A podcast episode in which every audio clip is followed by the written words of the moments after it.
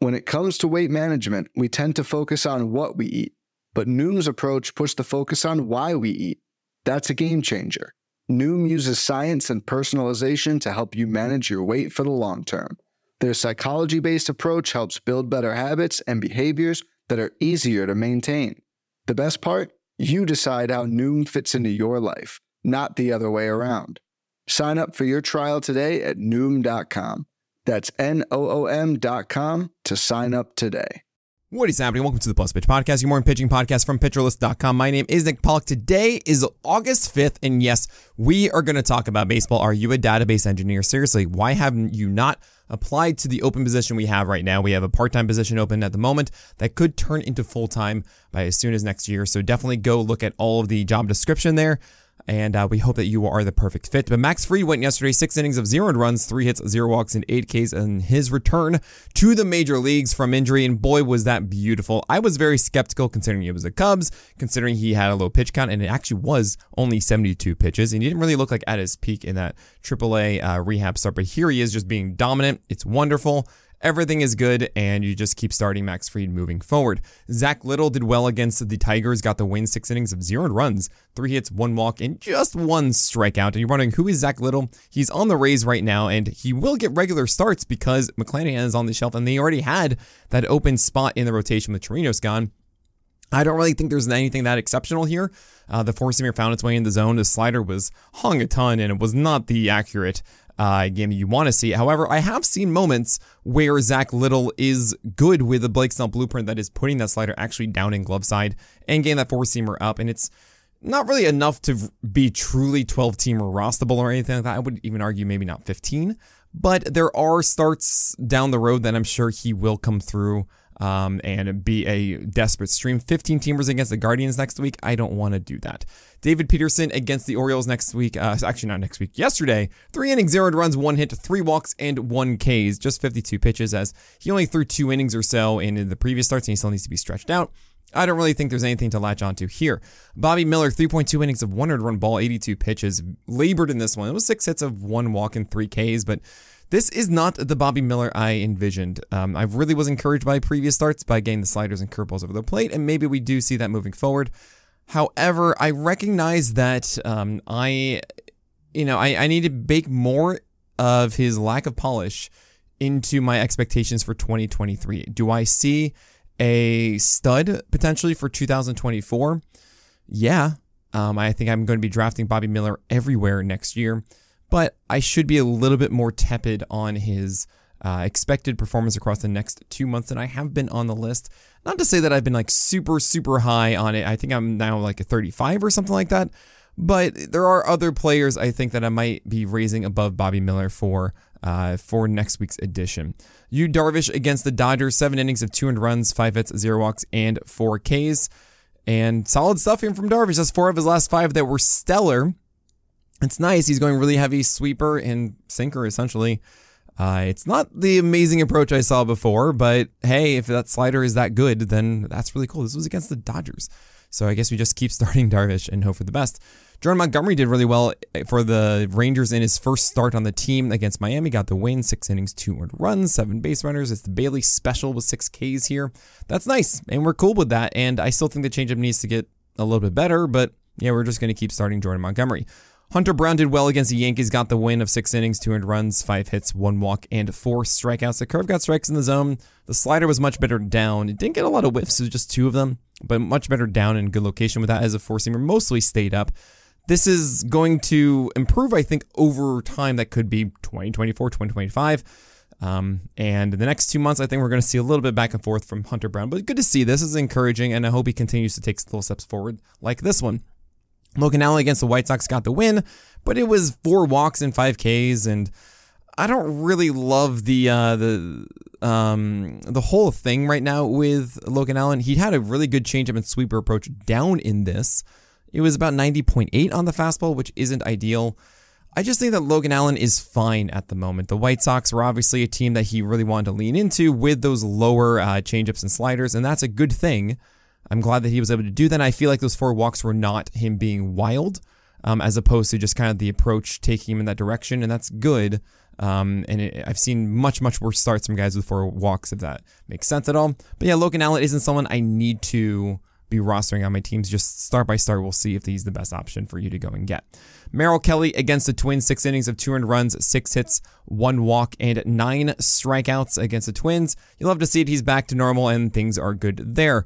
Uh, Dean Kremer against the Mets. The cutter was still really good. Everything else was really rough, and he labored through this against the Mets of 5.1 innings of two earned runs, but four walks, four Ks, and two hits. And I'm glad he came out for you. Didn't get the win, but still, um, I think you're safe with the uh, the Astros and two, uh, sorry, the Padres in two starts against the Astros. I think I avoid that.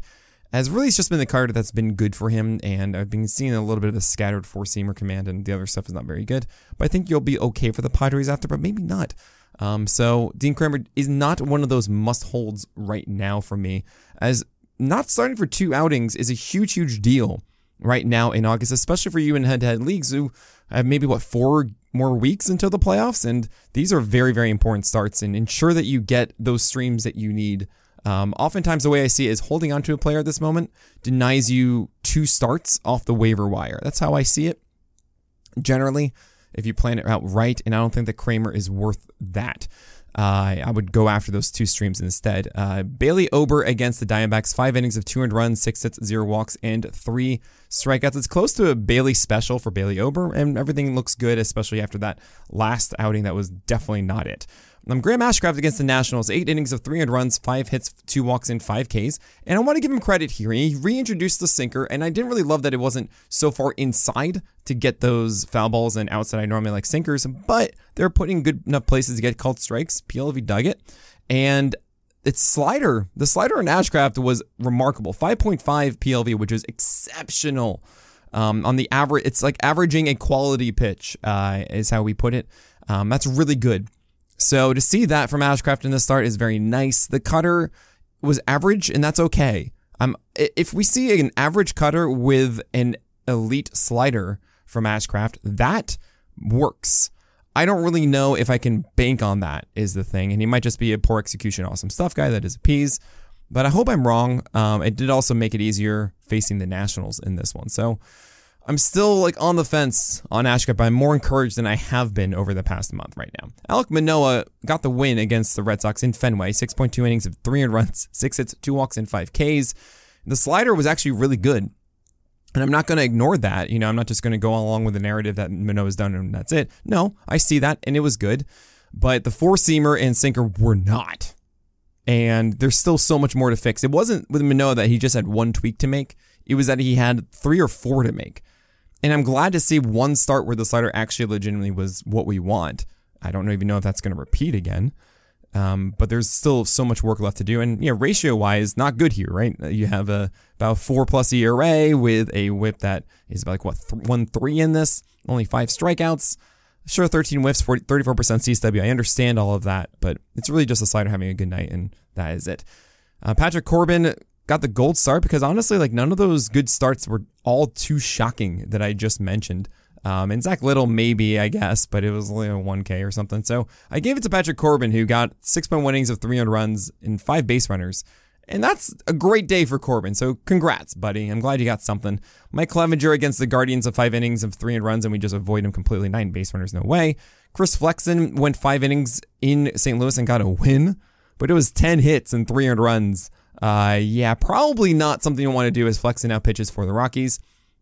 He went 72 pitches here, 19% CSW. Maybe there is a day that Flexen is fully stretched out on the road that does work out as a hitting hitting streamer, but we're not doing that right now. And Quinn Priester against the Brewers, four innings of 300 runs, five hits, three walks, three Ks. There's nothing to suggest that we should be picking up Priester. There are a lot of other guys to talk about from yesterday. Of course, I'm going to go over today and tomorrow's games, and all of that after this break.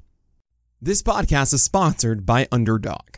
Want to make money making picks on MLB games? And you have to try Underdog Fantasy, the easiest place to play fantasy sports. In Underdog's Pick'em game, you just pick your favorite baseball players and predict whether they will go higher or lower on stats like strikeouts, hits, and more. Pick to two to five players, get all your picks right, and you can win up to 20 times your money in a single night. Be sure to sign up with the promo code PitcherList, and Underdog will double your first deposit up to $100 so you have some bonus cash to start playing with. Again, that's Underdog Fantasy underdogfantasy.com or Underdog Fantasy in the App Store. Sign up with promo code PitcherList and get your first deposit doubled up to $100. Must be 18 year older, 19 year older in Alabama and Nebraska, 21 or older in Massachusetts and Arizona, and present in a state where Underdog Fantasy operates. Terms apply. Concerned with your play? Call 1 800 Gambler or visit www.ncpgambling.org. In Arizona, call 1 800 Next Step. In New York, call 1 877 8 HOPE and Y. In Tennessee, call 1 800 889 9789. Jesus Luzardo went against the Rangers and they earned a golden goal that is 18 whiffs and 37% CSW against the mighty Rangers. However, he allowed three solo shots. So it was 5.1 innings of four and runs, six hits, two walks, and eight strikeouts. It's very frustrating. I am, you know, it's one of those cases where you don't earn a golden goal against the Rangers for pitching poorly. And two of those solo shots came off of Adolis Garcia's bat. I wanted to give him the ace is going to ace tag after this one because I figured if he did well against the Rangers, he deserved it. And oh, so close. Um, but uh, much better than we saw against the Tigers, even though it wasn't good ratios. Okay, at least he got eight strikeouts in this one too. Reese Olson, uh, speaking of the Tigers, five innings, four runs, five hits, three walks, three Ks. I'm not seeing the changeup doing well here, and there's just nothing to go after with Reese Olson. There was some fun in the beginning. We're not there now for Reese Olson. James Paxton, I was hoping to give him the ace is going to ace as he faced the tough offense in the Jays in five innings of four and runs, nine hits, two walks, four Ks. Ugh. Yeah, four seamers were in the zone, but also too low in the zone, not in the upper half, a lot of them. And the other stuff wasn't enough to really help. But, uh, you know, we still keep going with Paxton, obviously. He's still in tier three for me. Uh, you have Jordan Lyles getting a win awesome for him. Everything else was bad. But hey, you got to win. Congrats, Jordan Lyles. Aaron Nola against the Kansas City Royals went 5.1 innings, 5 earned runs, 8 hits, 1 walk, and 8 Ks. So frustrating. It was like Luzardo that it was 17 whiffs and 31% CSW, so he pitched well overall. What's going on here? Well, here's the thing. He went 80% four seamer and curve. We saw that before. I really dug that he's going those two pitches because those are his two best pitches, 80% of them, right? And yet, of his eight hits, half of them, four of them, came on other pitches. And both of his home runs came on other pitches. One was a changeup, but the very first home run he's allowed on a changeup all year. And then he threw one cutter this entire game and it was a home run. It was a two run shot. So there's three earned runs that Aaron Nola allowed that was not on the 80% of his pitches that are actually good. It's so annoying. Uh, so I hope that helps you understand that Nola is really close to actually being the guy we want him to be. It's just that the other 20% of pitches are just not coming through and they're getting punished, which is also kind of rare and almost obtuse in a way of just that's not really supposed to happen. So it sticks out. So again, I have to just preach. We start Aaron Nola. I know it's crazy. I know it feels wrong and it's so frustrating and I feel your pain. I just feel you should be doing this. Uh, sometimes baseball just works in weird ways like this, and Aaron Nola's going through that. Luis Severino against the Astros, four innings, five earned runs, five hits, blah, blah, blah, blah, blah. Terrible. uh, it's so crazy to see that the slider and changeup are, have bad PLV marks. Um, it, it's weird. Also, the location is good, but obviously the movement and the just the pitch itself is just not nearly as good. Uh, he lost something here from the injuries, and it stinks and we are, uh, do not hold on to Severino. It's not worth the stash at this point. I was trying to think that maybe it was um, uh, possibly tipping or something that was giving it away, but really, I mean, PLV will tell you like, no, these are just not good pitches, and that's just the way it is. Colin Rea uh, was a streaming pick of the day for me in the questionable start tier because I thought maybe that sweeper that was really good last time could repeat itself against the Pirates. It didn't. And this was terrible. Four innings of six earned runs. Womp womp. So the best I can say he's a cherry bomb, but honestly, he's just a streaming option and uh, not sweet enough to warrant it. So we move on from here, but hopefully that uh, sweeper does come back in the future. And Luis Castillo versus Reid Detmers, man, I was so excited for this. Start. What a fun, fun game this should have been, and yet both pitchers allowed seven earned runs. With Luis Castillo, he earned earned 18 whiffs for a co-share of the Gallows pole. Uh, changeup came back. Believe it or not, the changeup. If you think of Luis Castillo, it's been like, wait, he's just been pumping four seamers excessively. And all of a sudden, we also have the slider that has done good work, but the changeup has been lacking. Well, it was 7 over 21 whiffs, 33% swing strike rate on it. And this was the bad game. What? The locations were actually really good too. It was what Fast can't remember calling it, but I do. It's called the Imperial Shuttle, where you throw high four seamers and then low changeups arm side and then low sliders glove side. He did that. It was great, and he allowed 700 runs and 10 hits and one walk and six Ks against the Angels. On the other side of it, you had Reid Detmers against the Mariners, four innings, seven earned runs, nine hits, two walks, four Ks, and much more disappointing. And that's really important to me to understand that when guys have bad nights, uh, to say like, no, skills are there, everything's fine, it's just baseball being weird. And other times when I say, yeah, Reid Detmers, you haven't been locked in with your repertoire for a long time. Uh, slider here just wasn't good, good locations, and uh, he let most of his hits on other stuff. It, it, it just the whole thing was ah, he's not getting into the groove again. And I've been saying for the past four weeks, you know, it's been a lot of bad matchups for him. And he came through against the Pirates for the most part. But otherwise, every tough team he's faced, he's struggled against. And I thought, okay, here you go with the Mariners. Things are cool. But this was rough. And the problem now is that he gets the Astros, and then it's the Rays. And with the six man rotation, you're going to have to wait like three weeks I can't suggest that. I can't even tell you that Reid Detmers is going to be good enough at the end of that. So this stinks. I hate this. I really like Reid Detmers from a skill set perspective. I think he does. I think he has all the weapons. He's young, 24 at the beginning of July, and he's still developing. And, uh, you know, it's one of those cases where I see the light, I see the top of the stairs, I see the potential there, and I I thought I saw all the steps for him to get there, and it's just kind of lost a little bit. But I still feel like you will eventually get there. Dynasty wise, I love Reid Detmers, but for your redraft leagues, yeah, you can drop him. I, hate saying that, but like it's true, and I have to lower him dramatically on the list because of this situation. Kyle Hendricks faced the Atlanta Braves, and yeah, I mean you don't start him there. Seven earned runs in four innings, and it's I think it's really interesting to think about as we talk about pitchers in the offseason, especially for 12 teamers um, a lot of times, I mean, it's part of my whole argument against projections that, uh, you know, when it comes to our drafts, um, it's really part of my whole deal is like, Kyle Hendricks is not a guy that you start against Atlanta. And we're going to look at him from a number of like the entire season's performance. And we shouldn't. We should honestly be like taking out this start because you should not be starting Kyle Hendricks. If you have him on your team, you, you really should not have these ratios against you because you shouldn't be starting him against Atlanta. So, uh, that kind of thought process of getting guys that you're not going to start every time in season and how that flow happens. And also, as we look at the season ahead, we shouldn't be starting Kyle Hendricks and giving him too much of a ding for this kind of start, I think is just not fair. All right, Adam Wainwright against Rocky Road was terrible because it's Adam Wainwright. I'm really sorry. Seven runs in three innings. Just don't don't start Adam Wainwright. Looking forward to today and tomorrow's starting pitchers. I know a lot of these games already went on today, but I'm just going to say it one more time in case you get it for the night, night game or something like that.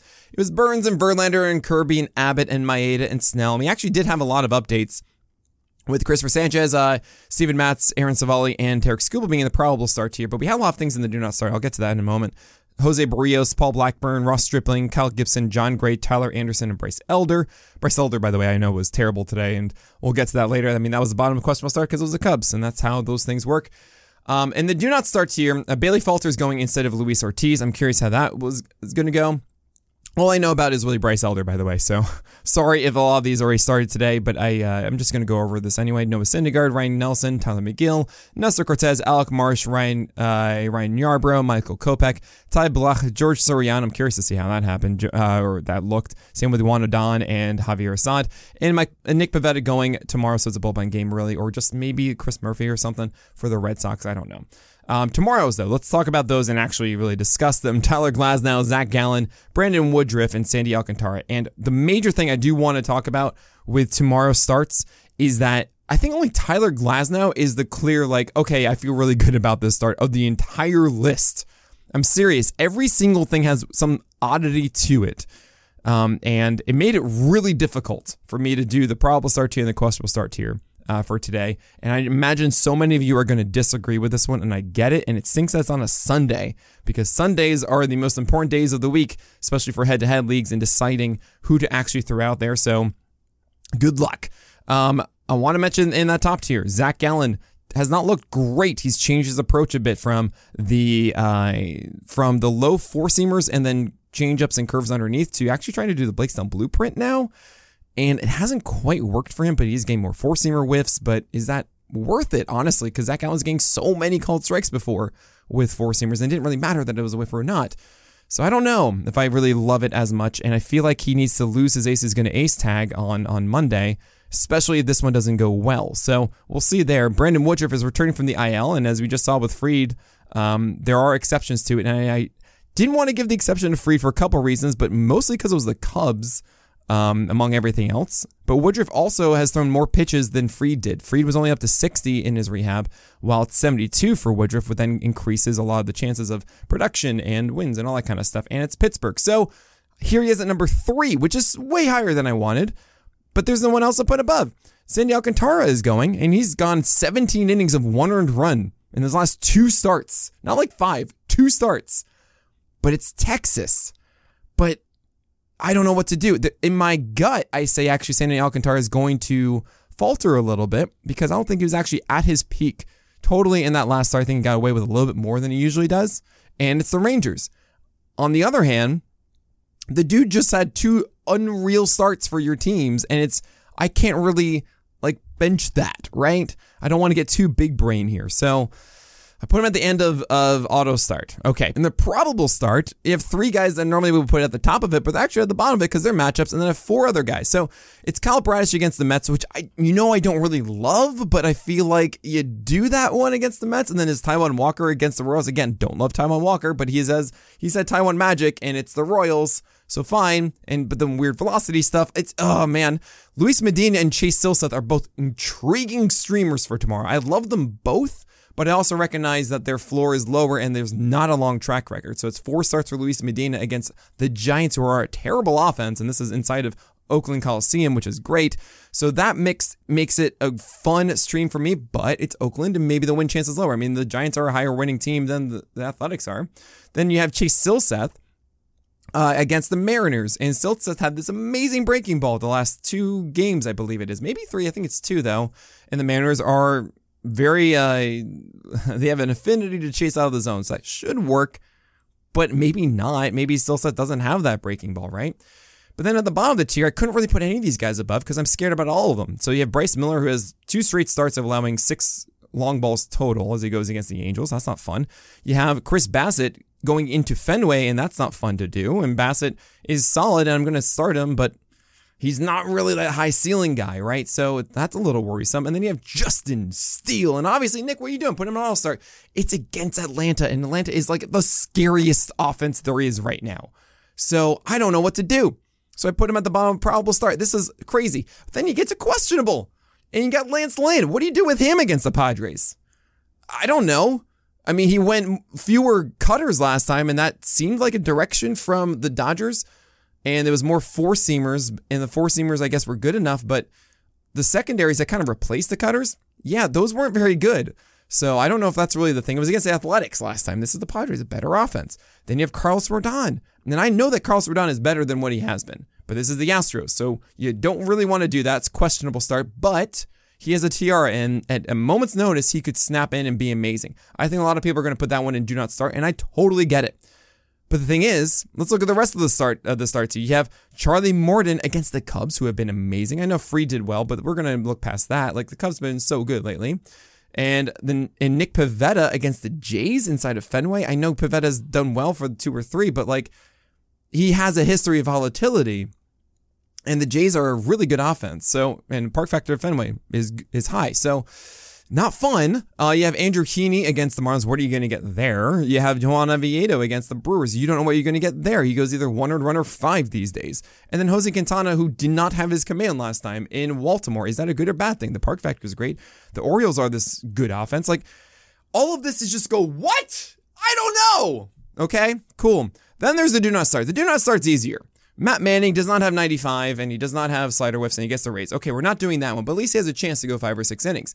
You have Alex Wood against Oakland. He's probably going to have an opener, but maybe not. But is Alex Wood actually any good? And is it worthwhile to start him in Oakland? Probably, probably not. Alex Wood really hasn't done much that you like. It's a still ill for Jose Urquidy. Maybe he's good enough, but honestly, I don't feel like the ceiling is that high. So you don't really want to do that one, but he could steal a win there.